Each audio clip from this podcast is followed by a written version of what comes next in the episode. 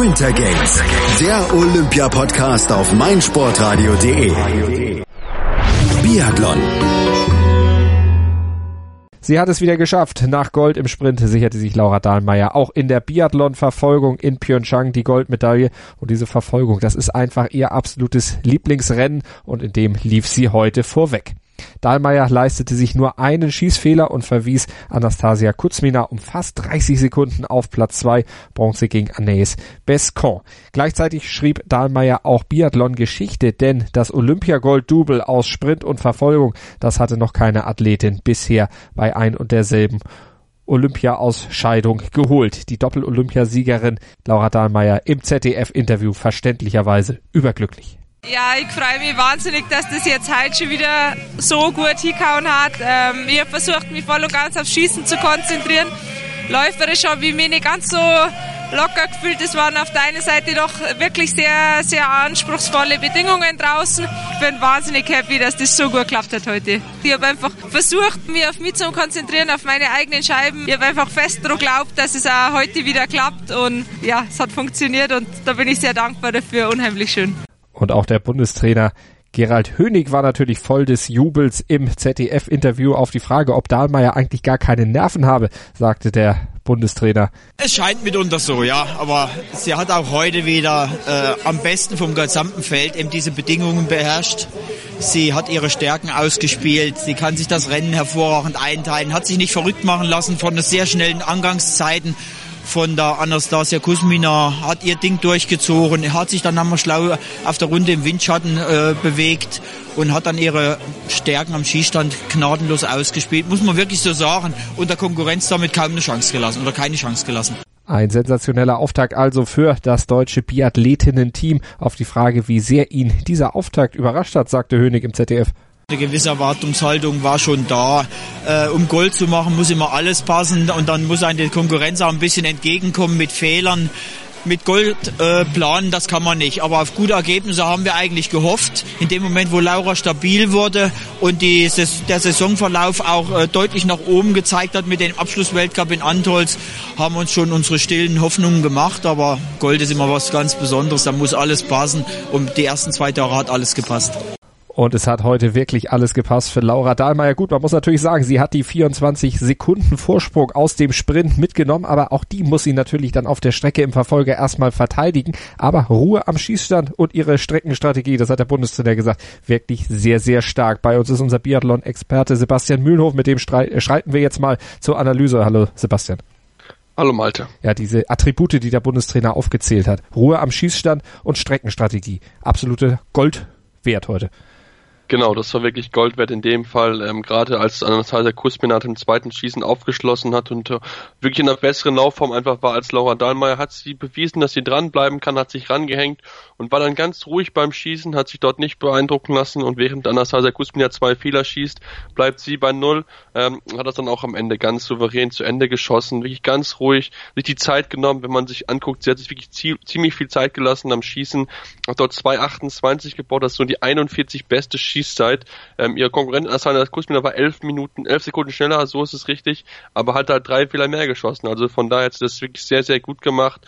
Auf der Strecke war sie wirklich nicht so gut, aber ähm, es wirkte so immer, dass sie das Rennen kontrolliert. Sie ist nicht so viel gegangen, nicht zu schnell angegangen und hat das wirklich in einem, ja, einer souveränen Form zu Ende gebracht. Am Ende 17 beste Laufzeit, 1,17 langsamer als als Kusmina, aber am Ende steht sie vorne, das ist das Wichtigste. Und diesen einen Fehler beim zweiten Liegenschießen, den konnte sie entsprechend auch locker verschmerzen, denn die Konkurrenz, die hat ja deutlich mehr gepatzt. Ja, genau. Anastasia Kuzmin zum Beispiel mit vier Schießfehlern, auch Marte Olsbürt viermal daneben geschossen. Also ähm, alle anderen haben mindestens zwei oder drei Fehler daneben geschossen. Anaïs Bescon ist mit einem Fehler noch von 19 auf Platz 3 nach vorne gelaufen. Auch die Schwedin Amelia Bronson, ist nach vorne gelaufen von 27 auf 10. Aber alle, die dahinter waren, die wirklich direkte Konkurrentin für sie gewesen sind, haben immer einen Fehler mehr geschossen als sie oder sogar mehr.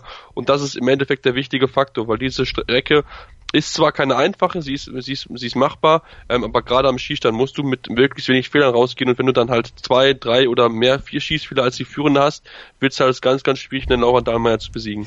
Der Wind war ja heute auch wieder so ein kleiner Faktor, war ja sowieso das Gesprächsthema in Pyeongchang, die Absage des Riesenslaloms der Damen zum Beispiel oder auch die Vorkommnisse in der, in den Wettbewerben im Slopestyle. Da gab es ja auch unheimlich viel Ärger um diese Windbeeinflussung, die ja da den Wettbewerb relativ irregulär irregulär sogar hat werden lassen. Irregulär war es beim Biathlon nicht, aber trotzdem war der Einfluss des Windes zu merken. Ja, auf jeden Fall. Er war zu merken.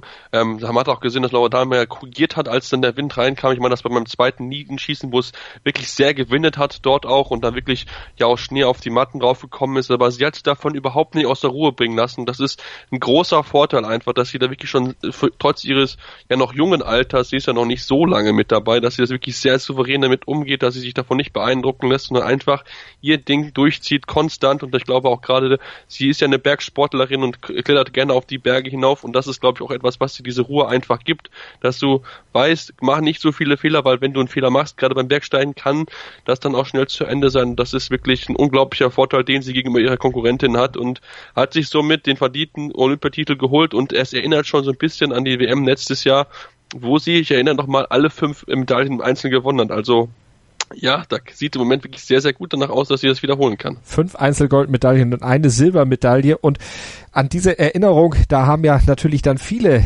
jetzt letztlich sofort gleich wieder gedacht, als eben dieser zweite Sieg eingefahren war. Und da wurde auch der Bundestrainer Gerald Hönig im ZDF zu befragt. Ja, das wird man nicht verhindern können. Wir müssen für uns versuchen, uns von Tag zu Tag auf die Wettkämpfe zu konzentrieren, auch gar nicht auf irgendwelche Rekorde oder neue äh, Bestwerte zu schauen. Und ich denke mal, das gelingt uns mit der Laura gemeinsam. Jeder Wettkampf muss sich neu erarbeitet werden und auch die Laura hat es im Vorfeld gesagt, auch sie ist keine Maschine. Wie weit sie jetzt durchkommt, das werden wir sehen. Wichtig ist, dass wir vom Kopf her nicht zu müde werden und physisch nicht so müde werden bei diesen extremen Verhältnissen hier. Sie müssen geistig frisch sein und müssen so viel, so intensiv arbeiten, um mit den Bedingungen zurechtzukommen. Die Kälte zehrt äh, an, an der Kraft brutal. Also die Zwischentage, wie wir die gestalten und zur Regeneration, das wird einen großen Ausschlag mitgeben, wie wir uns weiterhin verkaufen werden. Ja, dann gucken wir doch nochmal auf Laura Dahlmeier und überhaupt auf das deutsche Team ganz genau hin. Sebastian, diese Nervenleistung, hast du ja eben schon angesprochen, wo das bei Dahlmeier ungefähr herkommen könnte, aber nach dieser Saison, die ja nicht unbedingt in allen Facetten so nach Plan für das deutsche Team verlaufen war, wie erklärst du dir, dass die jetzt ausgerechnet beim Höhepunkt bei Olympia alle oder so auf dem Punkt sind und eben die andere Konkurrenz, die große Konkurrenz, die ja auch im Weltcup sehr erfolgreich war, eben dann doch schwächelt? Ja, das ist, glaube ich, einfach diese Vorbereitung gewesen, dass man wirklich gesagt hat, wir konzentrieren uns wirklich zu 100 Prozent auf Olympia und die anderen hatten schon ihre Peaks. Anastasia Kusmina, wir hatten es ja auch in der Vorschau erwähnt, war kaltschnäuzig. Sie hatte schon, glaube ich, ihre Hochform und man merkt es einfach, sie ist jetzt zwar Zweite geworden, klar, aber wenn man die Form sieht vor, äh, vor einem Monat, wo sie wirklich alles dominiert hat, hätte sie dieses Rennen wahrscheinlich gewonnen gehabt, weil sie auch weniger Schießfehler einfach hatte. Und ähm, ich glaube, darauf kommt einfach an, dass du zwar mit Problemen in der Saison bist, aber du musst zum Höhepunkt topfit sein. Und das sind Deutschen, sie sind da Sie sind auch am Skistand wirklich gut gewesen, das muss man bei den Frauen und auch bei den Männern sagen. Und auch die Lauf Laufleistungen sind wirklich gut, zwar jetzt nicht in den absoluten Topzeiten, man ausgehen muss, Denise Herrmann wirklich wieder eine sehr gute Zeit hatte in der Laufstrecke, aber Laura Dahlmeier, die sind, die sind im guten Bereich, im sehr, sehr soliden Bereich. Und wenn sie dann halt wenig Fehler schießen, was nun mal der Fall ist, dann ist das auch einfach zielführend. Und das muss man sagen, da haben die Trainer wirklich gute Arbeit geleistet, sie haben gut darauf vorbereitet, was jetzt bei, was jetzt bei Olympia kommen wird. Und die, die Höhepunkte oder die, die Peaks die, ihrer Leistungsform sind im Moment da im deutschen Team, wenn man auch da sieht, Denise Herrmann Sechste gewesen mit nur zwei Schießfehlern, das ist für sie eine bombastische Leistung, das muss man sagen, nur zwei Schießfehler Spielern. Also es ist die Formaufbau war komplett richtig der deutschen Mannschaft und es entschädigt dafür, dass die Saison wirklich holprig war. Franziska Hildebrand zwölfte, Vanessa Hinz als dreizehnte ins Ziel gekommen. So ging's für die deutsche Mannschaft dann im Weiteren aus. Also die deutschen Damen mit der zweiten Goldmedaille. Die Hoffnung auf noch mehr Edelmetall natürlich in den nächsten Tagen sind da. Aber auch bei den Herren gab's heute was zu feiern und darüber sprechen wir gleich hier noch bei Winter Games auf meinsportradio.de mit unserem Biathlon-Experten mit Sebastian Mühlhoff. Die Handball-Bundesliga auf meinsportradio.de. Live das Ostderby zwischen dem SC DHFK Leipzig und dem SC Magdeburg am 17. Februar ab 19.30 Uhr auf meinsportradio.de. Im Web und in der App. Wie baut man eine harmonische Beziehung zu seinem Hund auf? Puh, gar nicht so leicht. Und deshalb frage ich nach, wie es anderen Hundeeltern gelingt, beziehungsweise wie die daran arbeiten. Bei Iswas Dog reden wir dann drüber. Alle 14 Tage neu mit mir, Malte Asmus und unserer Expertin für eine harmonische Mensch-Hund-Beziehung, Melanie Lippisch. Iswas Dog mit Malte Asmus. Überall, wo es Podcasts gibt.